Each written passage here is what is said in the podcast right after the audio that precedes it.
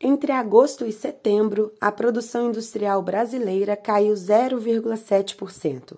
Foi a segunda queda mensal consecutiva. Em 12 meses, a indústria no Brasil caiu 2,3%.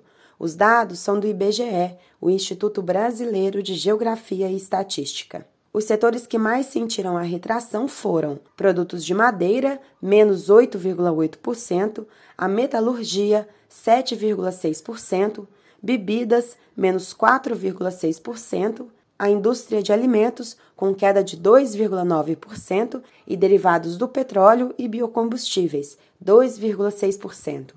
O IBGE pesquisou 26 ramos de atividade econômica. Desses, 21 registraram queda da produção. Com isso, o setor industrial se encontra abaixo do nível anterior à pandemia. De Belo Horizonte, da Rádio Brasil de Fato, com informações da Rede Brasil Atual, Larissa Costa.